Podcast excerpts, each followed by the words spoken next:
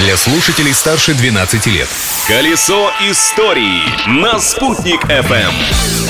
Всем привет! Большой солнечный. Календарь преподнес нам сегодня 12 декабря, а я, Юлия Санбердина, преподнесу вам интересные факты, связанные с этой датой. Праздник дня! Сегодня в России отмечается День Конституции. Именно 12 декабря 1993 года всенародным голосованием была принята Конституция Российской Федерации. Изначально День Конституции Российской Федерации был выходным днем, но в 2005 году в Трудовой кодекс России внесли изменения, и праздник стал просто памятной датой. Вспомнили и пошли дальше работать. Открытие дня. А незадолго до этого, 12 декабря 1991 года, в телепередаче «Утренняя звезда» состоялся дебют трио юных певиц, которое мы сегодня знаем как группу «Лицей».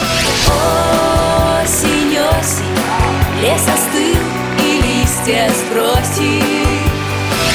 Сочинил этот хит, который стал визитной карточкой группы, продюсер Алексей Макаревич, двоюродный брат певца Андрея Макаревича. Он же, собственно, и создал группу, которая существует до сих пор. Личность дня. А личностью этого дня можно по праву назвать родившегося 12 декабря 1928 года всемирно известного киргизского и русского писателя Чингиза Айтматова. С нашей республикой Чингиза Айтматова связывает многолетняя искренняя дружба с народным поэтом Башкортостана Мустаем Каримом. Дважды Чингиз Троекулович был в Уфе и оба раза на юбилей своего друга в 1979 и 1989 годах. В последний раз он специально прилетел всего на несколько часов из Люксембурга, где в то время работал дипломатом.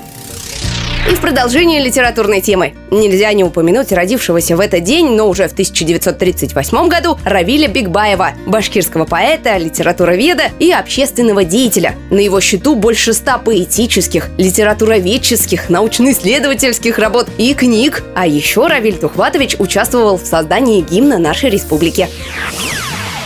На этом можно остановиться. Завтра будет новый день и новые истории. А я, Юлия Санбердина, прощаюсь с вами. Наслаждайтесь жизнью, не стесняйтесь. Колесо истории на «Спутник FM.